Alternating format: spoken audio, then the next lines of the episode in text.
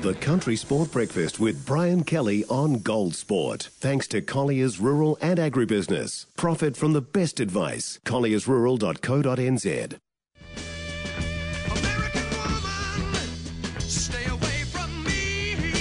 She is home in Washington, D.C. Our US correspondent, Amy Thaler, here to tell us all about Barbenheimer. Amy, good morning and welcome home.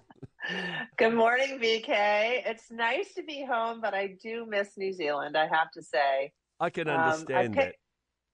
yeah, I picked up, you know, a, a, summer cold, I think, going from winter to summer, plus the 27 plus hour uh, transit back. It was brutal. So, uh, I, yeah, a little bit of a cold. So, I, I apologize if I sound a little no off today. Tell us about the, a new wave sweeping America called Barbenheimer. What's going on here?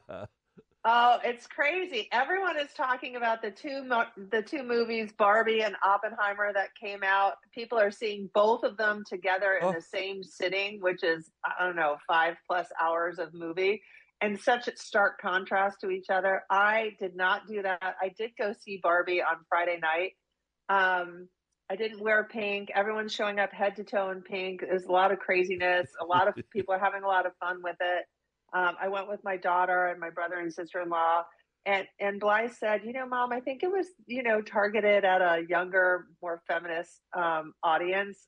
You know, there were parts of it that I loved, parts of it were annoying, parts of it I just thought, yeah, well, welcome to, you know, what I've experienced for the last, I don't know, 30 years of my professional life. Um, it's i think it's worth seeing it's worth seeing on the big screen. Some movies i saw the jennifer lawrence movie when i was in new zealand with a girlfriend. That was not worth seeing on the big screen. Right. i think wait until that comes out streaming. But barbie the set design was amazing. Um, that is definitely worth seeing on the big screen. But uh, it'd be interesting to to hear everyone's reaction to it i know people that loved it i was uh, mezza mezza about that one. We're going a little bit rural on our wee chat today, uh, down in Greenacres, because they've got a few things to talk about, including carbon credits and emissions. But let's start with the price of wheat in the US. Yes, well, you know, you and I did have a talk about trying to um, skew my comments more agricultural, so I dug deep.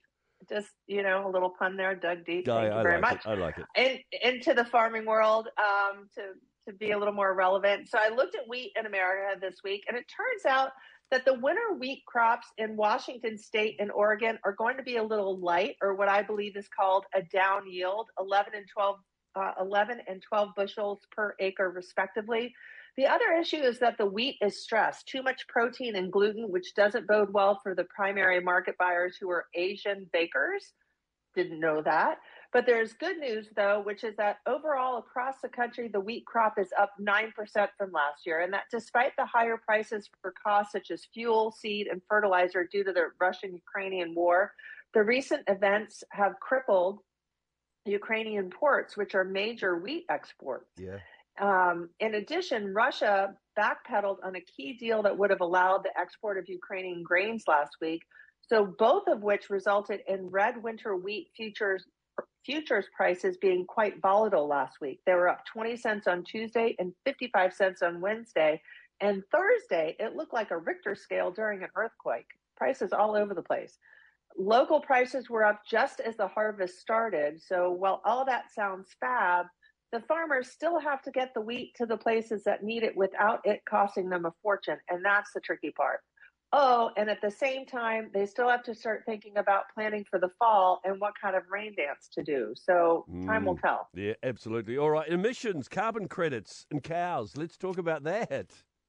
Yeah, all right. So when I was in New Zealand, I stayed with a friend in Wellington who um, works at Treasury, and we had a conversation about the government's efforts to reduce its carbon footprint. Now, we were talking more about flying and um, and the impact of people flying on emissions. But um, in that vein, it turns out that the U.S. Department of Agricultural uh, Agriculture, the USDA, just announced it was making a $300 million investment to monitor agricultural emissions, including monitoring carbon in soil.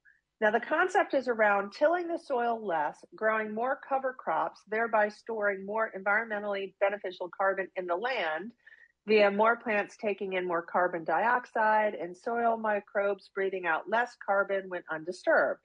Farmers apparently can earn cash from the storage of um, the carbon being undisturbed from right. companies wanting to offset their emissions elsewhere.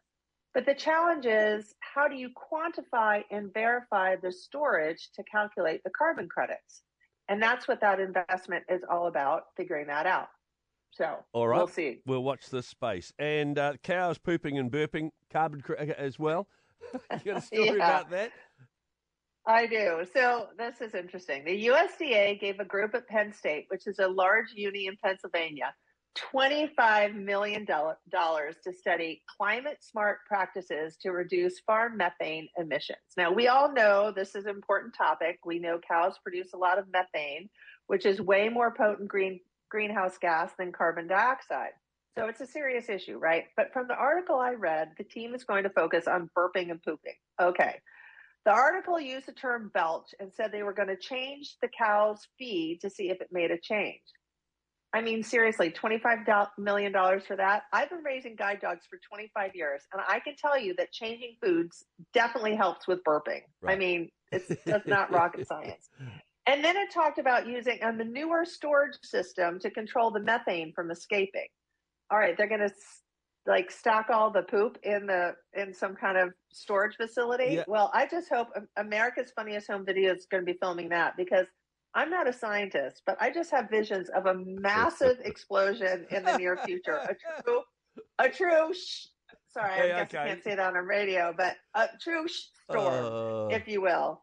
Not so sure that was a good use of 25 million. Uh, love it. You've done well. We get a big tick from the agricultural community. Amy, great to catch up. Look after yourself, and we'll see you next week.